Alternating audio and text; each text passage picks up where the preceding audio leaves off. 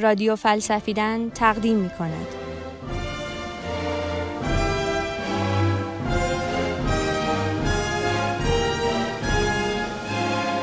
تختی و فلسفه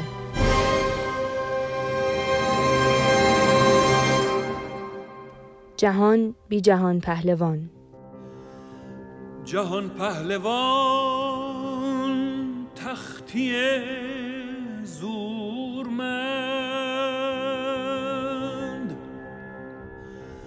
رسیده سرش تا به ابر بلند.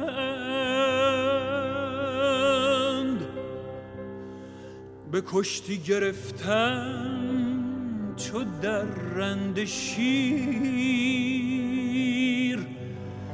به میدان در آید همیشه. دلیر. مارتین هایدگر میگه که قهرمانا به ما نشون میدن که تو زندگی کجا وایسادیم باید با کی بجنگیم و باید چه جوری بجنگیم.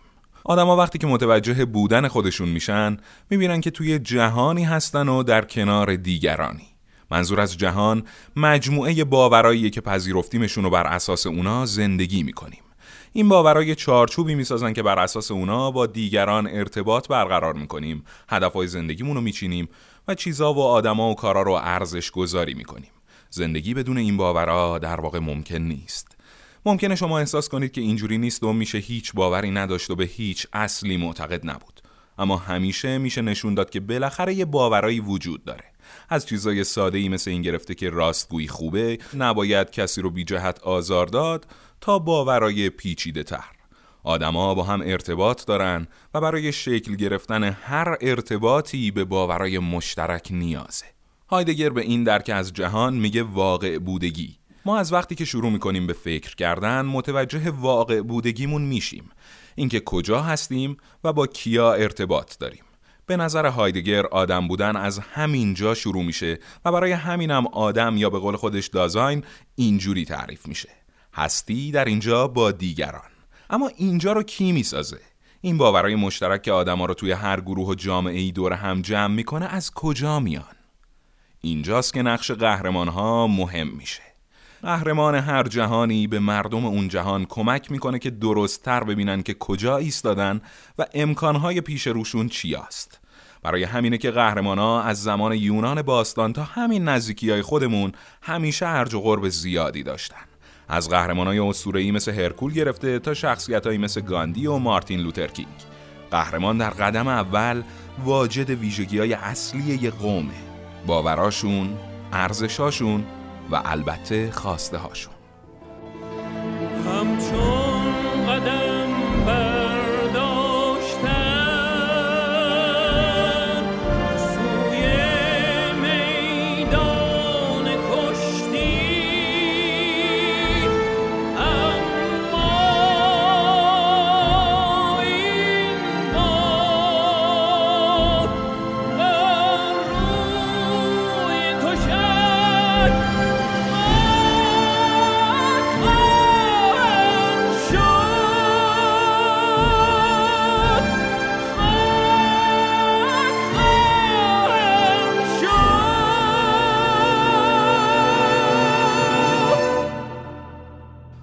رضا تختی بچه خانیاباد تهرون و کشتیگیری که بیش از هر چیزی به این معروف بود که حامی زعفاست یکی از مهمترین قهرمانای معاصر ایران. تختی مهمترین قهرمان ورزشی زمان خودش بود و بعضی از رکورداش مثل بیشترین حضور و مدال تو المپیک هنوزم پابرجان اما این اون چیزی نیست که تختی رو به قهرمان جهان خودش تبدیل کرده. تا اینجا تختی فقط یه ورزشکار موفقه که می‌تونه مثل هر ورزشکار موفق دیگه ای طرفدارای خودش رو داشته باشه. ولی هنوز نمی‌تونه به کسی نشون بده که باید با کی بجنگه تختی به مرور بین مردم دو تا تصویر دیگه هم از خودش ساخته بود. پدر بزرگ تختی صاحب یه یخچال طبیعی بود و شغلش فروش یخ. این یخچال به پدر تختی ارباب رجب رسید و شغل پدر هم شد فروش یخ اما زمین های یخچال افتاده بود تو طرح راهن رضاشاه و حکومت زمینا رو مفت از چنگ ارباب رجب تختی در آورد. پدر تختی ورشکست شد و این ضربه روحی باعث شد که دیگه نتونه کار کاسبیشو از اول راه بندازه و در نهایت هم در اثر بیماری ناشی از همین ورشکستگی از دنیا رفت غلام رضا خیلی زود طعم فقر و یتیمی رو چشید و مجبور شد که رو پاهای خودش واسه چرا وقتی که آدم تنها میشه و غصهش قبل یک دنیا میشه؟ میره یه گوشه پنهون میشینه اونجا رو مثل یه زندون غم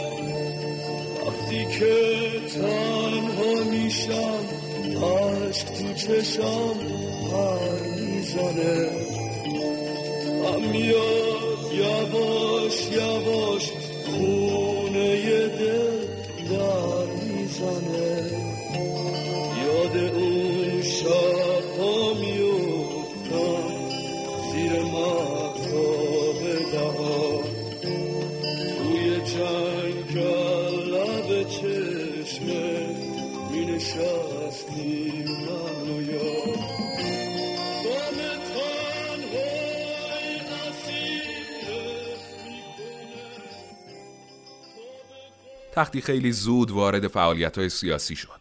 اولین مدال طلای کشوری تختی برمیگرده به سال 29. تختی از سال سی عضو حزب زحمت کشان شد و بعد از اون عضو حزب نیروی سوم و سوسیالیست شد. تختی توی جدالای ملی شدن نفت جزو هوادارای مصدق بود اما اتفاق مهمتر یکم بعدتر افتاد. دو سال بعد از آغاز فعالیت های رسمی سیاسی تختی کودتای 28 مرداد پیش اومد و مصدق از کار برکنار شد.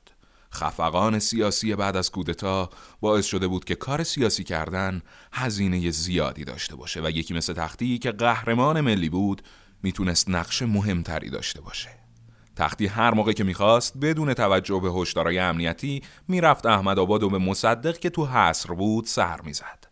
تختی به یکی از چهره های مهم جبهه ملی تبدیل شده بود و مثلا روزی که هوادارای مصدق دست جمعی به دیدنش توی حصر رفتن جلودار کاروان تختی بود که عکس بزرگ مصدق و دستش گرفته بود و می‌رفت. بعد از فوت مصدق هم با همه سختگیری های ساواک تختی خودشو به احمد آباد رسوند و ساواکیا برای شلوغ نشدن مراسم تشییع جنازه روز خیلی سختی رو داشتن. تختی ورزشکار محبوب بود و می‌تونست راحت تر از آدمای سیاسی دیگه فعالیت سیاسی بکنه و از همین ویژگی هم استفاده می‌کرد. برای مردم ایران تختی قهرمانی شده بود که از مزایای نزدیک شدن به حکومت صرف نظر کرده بود و صدای اعتراض اونا بود به وضعیت موجود. اما تصویر سوم تختی شاید از دوتای دیگه مهمتر بود. جهان پهلوان حامی ضعیفا بود. چه تو میدون ورزش و چه تو زندگی اجتماعی. یکی از داستانهای موندگار زندگی ورزشی تختی که نسل به نسل و سینه به سینه تعریف میشه مسابقش با اون حریف آمریکایی تو مسابقات جهانیه. تختی متوجه شده بود که دست راست حریف مصدومه. پس تختی توی مسابقه جوری با حریف مبارزه کرد که هیچ آسیبی به دست مصدومش نرسه. بدون اینکه کسی بفهمه. البته کشتیگیر آمریکایی که تحت تأثیر این مرام تختی قرار گرفته بود وسط مبارزه دستشو به نشونه شکست بالا برد و بعدها گفته شد که همسرش بعدا برای سپاس از این کار جوان مردانه تختی براش گل فرستاده. این کار تختی مردم و یاد پوریای ولی مینداخت پر افتخارترین ورزشکار ایران توی مسابقات جهانی کاری کرده بود که می‌شد با غرور برای بقیه تعریفش کرد. موضوع درس امروز درس جوانمردی. می‌دونین کیه معلم؟ غلام رضا تختی.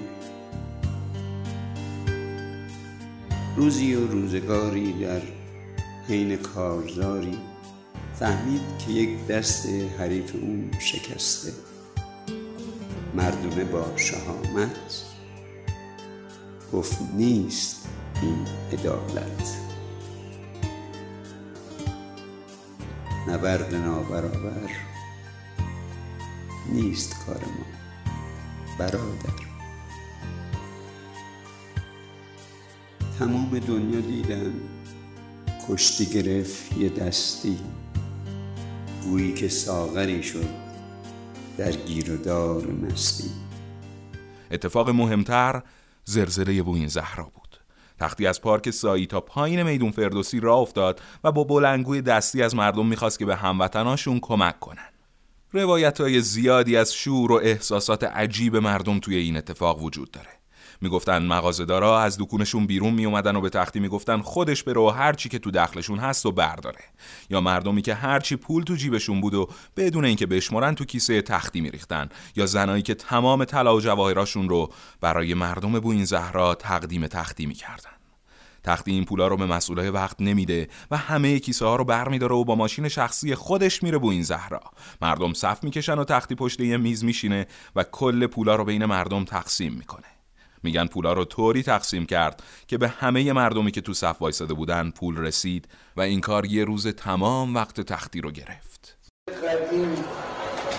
دوازده عدد دوازده واحد نیمه کاره دوباره رها شده و نتونستن به اتمام برسونن.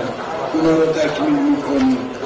فکر کنم با کمک شما عزیزان بتونیم بین 170 تا 200 واحد رو درست کنیم و این به این عزیزان بدیم. بازم دوست دارم از همه شما تشکر کنم. از کسایی که کنار من بودن کنار من هستن تشکر کنم و مطمئنا لذتی که تو خدمت کردن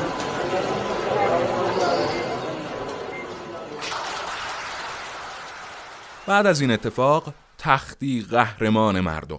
جهان پهلوان یه قهرمان قدرتمنده که از چیزی نمیترسه. طعم نداری و یتیمی رو چشیده و می‌تونه به مردم نشون بده که قدرتشون وقتی که همه با هم باشن چقدر زیاده. مردم از طریق آقا تختی قدرت با هم بودن رو تجربه می‌کنن. این مهمترین ویژگی یه قهرمانه. قهرمان می‌تونه به مردم نشون بده که چه کارایی ازشون برمیاد. مردم با دیدن تختی می‌فهمن که کجان و باید با چی بجنگن و باید چطور این کارو بکنن و برای همین توی همه مغازه ها عکس آقا تختی جای ثابتش رو پیدا می‌کنه. عکس جهان پهلوان دیگه فقط توی زورخونه ها نیست و جوون مردیش فقط به میدون مسابقه محدود نمیشه. تختی به مردم نشون میده که وقتی با هم باشن زورشون از هر قدرتی بیشتره. اما کار قهرمان فقط نشون دادن نیست. قهرمانا مسیر دنیا رو عوض می‌کنن. چون بلدن که چجوری با تناقضا کنار بیان. فردریش هگل فیلسوف ایدئالیست آلمانی فرایند پیشرفت تاریخ رو اینطوری توصیف می‌کنه. یه تز وجود داره و یه آنتیتز. از جدال این دوتا سنتزی به وجود میاد که هم شامل تز و هم آنتیتز و هم برطرف کننده تناقض بین این دوتا قهرمانا هستن که می‌تونن این تناقض رو حل کنن. به نظر هگل حل شدن تناقض اینجوری نیست که یکی از دو سمت تز یا آنتیتز درست باشن و اون یکی نفی بشه. هگل میگه توی یه لایه بالاتر که ساخته میشه تز و آنتیتز هر دو توی سنتز به نوعی وجود دارن و همین باعث پیشرفت تاریخه. قهرمان ها بار این تناقض رو به دوش می‌کشن و تختی هم قهرمانیه که دست کم دو تا از مهمترین تناقضای جامعه معاصر ایران رو روی دوش خودش احساس می‌کنه. غلام رضا تختی بچه یه خانواده مذهبی جنوب شهری با شهلا توکلی دختر رئیس راهان ازدواج می‌کنه که از یه خانواده مدرن طبقه متوسطه. شهلا دانشگاه میره و هجاب نداره. پهلوون اول همه غیرتی های زورخونه با کسی ازدواج می‌کنه که از چشم خیلی ها از جمله خانواده خود تختی وصله ناجوری حساب میشه. مدرنیته ای که با رضا شاه شروع شده بود تقریبا همیشه نقطه مقابل زندگی سنتی مذهبی قرار داشت و شاید بشه گفت که آقا تختی نقطه وصل شدن این دوتا جهان موازی بود. قهرمان وظیفه داره که بتونه تناقض رو حل کنه نه به این صورت که داوری کنه که یه سمت درسته اون یکی غلط. باید بتونه باعث ایجاد سنتز بشه یعنی رسیدن به وضعیتی که نه تز و نه آنتیتز و هم تز و هم آنتیتز. آشنایی تختی و همسرش می‌تونه نشون بده که این وصلت از جنس همین سنتزه. تختی به یه مهمونی دعوت شده بوده و میگه جایی رفته بودم که حس می‌کردم جای من اونجا نیست. ولی یه دختری رو می‌بینه که یه گوشه وایساده و برخلاف بقیه یه دخترها نمیرقصه. تختی میگه اون موقع حس کردم که اونم احساس می‌کنه که جاش اونجا نیست و آشناییشون از همین جا آغاز میشه. بعد از این ازدواج آقا تختی میشه نقطه اتصال سنت و مدرنیته. با شیرینی میره دانشگاه تهران و از دختر مورد علاقهش خواستگاری می‌کنه. با هم سینما میرن و حتی روز عروسیشون که شب هفتم مرحوم فروغ فرخزاد بوده اول میرن مراسم ختم بعد لباس عوض می‌کنن و عروسی خودشونو برگزار می‌کنن. از اون طرف همیشه معروف بوده که گوشه تمرین کشتی جانمازش رو پهن می‌کرده و نمازش قضا نمی‌شده. تختی شبیه خودش بود. مثل همه قهرمانا. واسه همینه که همه حتی همسرش بهش می‌گفتن آقا تختی. ما چهل سال بعد از تختی هنوز هم درگیر این تناقضیم و ارتباطات اجتماعی مونگاهی به دلیل همین اختلافا مختل میشه و همین می‌تونه بهمون نشون بده که کار تختی توی اون زمان چقدر سختتر بوده و چرا تختی همون قهرمانیه که اومده بار این تناقض رو به دوش بکشه و مرزای جهان ما رو جابجا جا کنه که بعد که به آقا تختی به قهرمانمون نگاه می‌کنیم بتونیم بفهمیم که کجایی ما باید با کی بجنگیم. تناقض دوم هم توی زندگی تختی دیده میشه. از زمان رضاشاه و با مدرن شدن جامعه دیوان سالارانه قدیم ارتباط آدما با ثروت دچار تغییراتی شد. آدمای مختلف شغلای دولتی رو می‌گرفتن و در کنارش از بودجه های دولتی بهره مند می‌شدن. هر چقدر که جایگاه یه آدم تو سیستم بالاتر می‌رفت دسترسی به منابع بیت المال هم براش آسونتر و گسترده تر می‌شد. اما تناقضش کجاست؟ خب آدمایی که محبوب جامعه میشن یا کار بزرگی می‌کنن به مرور توی سیستم بالا و بالاتر میرن. اول درد مردم رو دارن و برای همین محبوب میشن و بعد که به جاهای بالا بالا می‌رسن دچار تضاد منافع میشن. منافع شخصی و منافع مردمی که به خاطر لطف اونا یا با رأی اونا اومدن سر کار. این تناقض هنوز هم یکی از مهمترین تناقضای سپهر سیاسی ایرانه و آقا تختی جهان پهلوان ایران باید هم با این تناقض دست و پنجه نرم می‌کرده. مبارزه ای که خیلی سختتر از مبارزه با حریفای ترک و آمریکایی روی تشک کشتی. دوستای تختی میگن که قهرمان حقوق باشگاه راهن رو خونه نمی برده و همه رو خرج مردم فقیر می‌کرده سعی می‌کرده از جایگاهش هیچ پولی برای خودش در نیاره. حاضرم به خاطر غرور تو به نبرد همه دنیا برم من زمین خوردم تمام عمرم و تا همین یه پله رو بالا برم من زمین خوردم تو بالاتر بری تا همه دنیا تو رو صدای کنم اگه بالا رفتم از این پله ها. واسه این بود تو رو نگاه کنم. از یه سینه ستبر خالی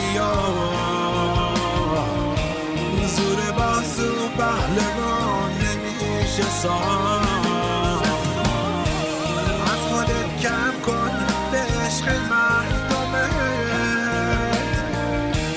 رو ترازو پهلوان نمیشه سام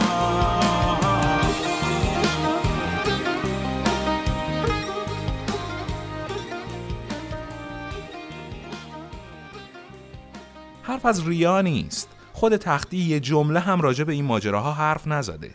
ولی دوستاش میگن با خرید و فروش ماشین و خونه درآمد داشته و البته یه گل فروشی.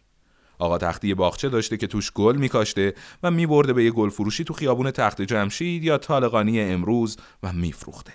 در حالی که مردم فکر می‌کردن این گل فروشی فقط برای تفنن و مگه میشه که قهرمان کشورشون مشکل مالی داشته باشه؟ نشونش هم این که خیلی روزا که تختی با بنز سفیدش میومده گل فروشی خیابون تخت جمشید مردم دورش جمع می‌شدن و هر کدوم یه شاخه گل واسه یادگاری می‌گرفتن و می‌رفتن و تختی دست خالی برمیگشت خونه. و مثلا برای برگزاری مراسم عروسیش تو تالار دانشگاه تهران پول نداشته و وام گرفته و هر ماه می‌رفته قسطاشو پرداخت می‌کرده. مدل معمول کنار اومدن با این تناقض اینه که آدمایی که تو سیستم دیوان سالارونه بالا میرن چه به خاطر محبوبیت و چه موفقیت و چه رأی سعی می‌کنن از این جایگاه استفاده لازم و ببرن و در کنارش هم یه هاری به مردم بدن. یعنی انگار راه دیگه ای نیست درستش فقط همینه. ولی آقا تختی قهرمان ایران تونسته بود بار سنگین این تناقض رو هم روی دوش خودش بکشه.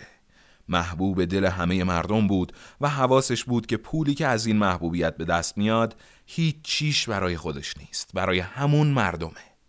برای همینه که وقتی گل ریزون کرد برای زلزله بو این زهرا شاهدا میگن انگار که توی بازار زلزله اومده بود. آقا تختی جهان پهلوان قهرمان ایران نقطه طلاقی سنت و مدرنیته و منافع فردی و جمعی بود. وقتی هنوز همین دوتا تناقض مهمترین مشکلات کشورمان هیچ جای تعجبی وجود نداره که تختی هنوز هم جهان پهلوونه. هنوز هم میشه بهش نگاه کرد و هنوز هم میشه فهمید که باید با کی جنگید. نیچه میگه هر جا که قهرمانی باشه سر و کله تراژدی هم پیدا میشه. چون قهرمان تنهاست. خلاف آمد عادت حرکت می‌کنه و همیشه باید چیزی رو قربانی کنه. آقا تختی هم از این قاعده مستثنا نبود. تنها موندنش هم جزئی از مسیریه که خودش انتخاب کرده. وقتی سینه سپر می‌کنه و بدون ترس میره به مصدق توی حصر سر می‌زنه اینو هم می‌دونه که نمی‌تونه سوگلی دربار باشه و آدمایی که از سر طمع دورش جمع شدن به زودی یکی یکی میرن خونه هاشون اینجوری میشه که یه آقا تختی میمونه و یه هویت کلی به اسم مردم. نگاه همه مردم به پهلوونشون و هر چی که میگذره پهلوون تنها تر میشه.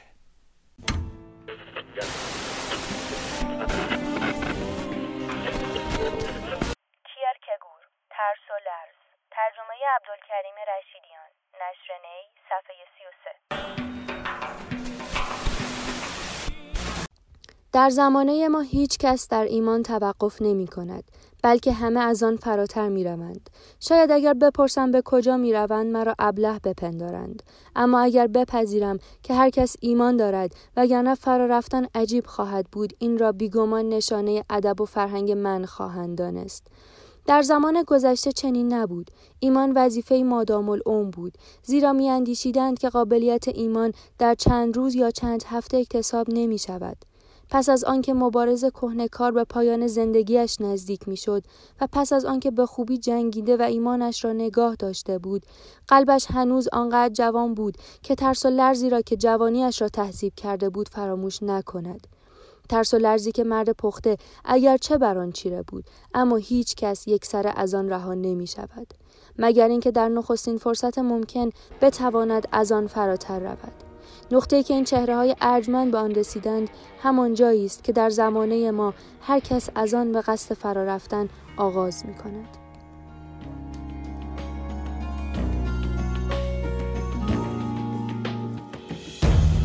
ببر به نام خداوندت که لطف خنجر ابراهیم به تیز بودن احکام است. نبخش مرتکبانت را.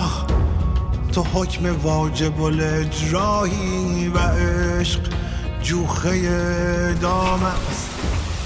به دست شما به رادیو فلسفیدن کیرکگور میگه که توی این زمانه که قهرمان یه کار مهم می‌کنه. امر فردی از امر کلی فراتر میره. منظور از امر کلی همه نرمای اجتماعه. اخلاقیات و رسوم و سنت ها و قانونا و به طور کلی همه بکن نکنها قهرمان فرد میشه و فرد از کل فراتر میره. این همون جاییه که ابراهیم اخلاقیات و زیر پا می‌ذاره و پسرشو می‌بره که قربانی کنه و آقا تختی یه تفنگ شکاری می‌بره هتل آتلانتیک و وقتی نمی‌ذارن تفنگو با خودش بالا ببره بازم فردا صبحش جسدش پیدا میشه. بعد از مرگ قهرمان زندگی کردن برای همه سخت تر میشه. شاید دیگه خیلی کاری نشه کرد. مثل همون قصاب کرمونشایی که خودشو به قناره آویزون می‌کنه و قبلش روی شیشه مغازش می‌نویسه جهان بی جهان پهلوان جای موندن نیست. مگه اینکه هنوز بشه به قهرمان نگاه کرد و فهمید که باید با کی جنگید. چنان کندم از دنیا که شکلم شکل تنهاییست ببین مرگ مرا در خیش که مرگ من تماشاییست مرا در اوج می‌خواهی. تماشا کن تماشا کن.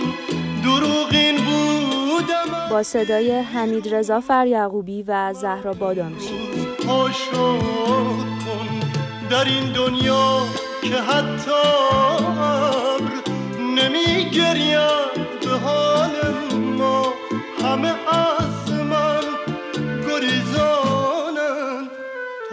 بگذر از این تنها. بر اساس متنی از محمد میرزایی.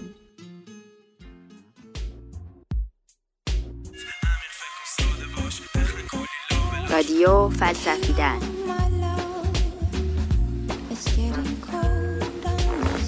فکر ساده باش بخن کلی لابلاش یاورتان استاد.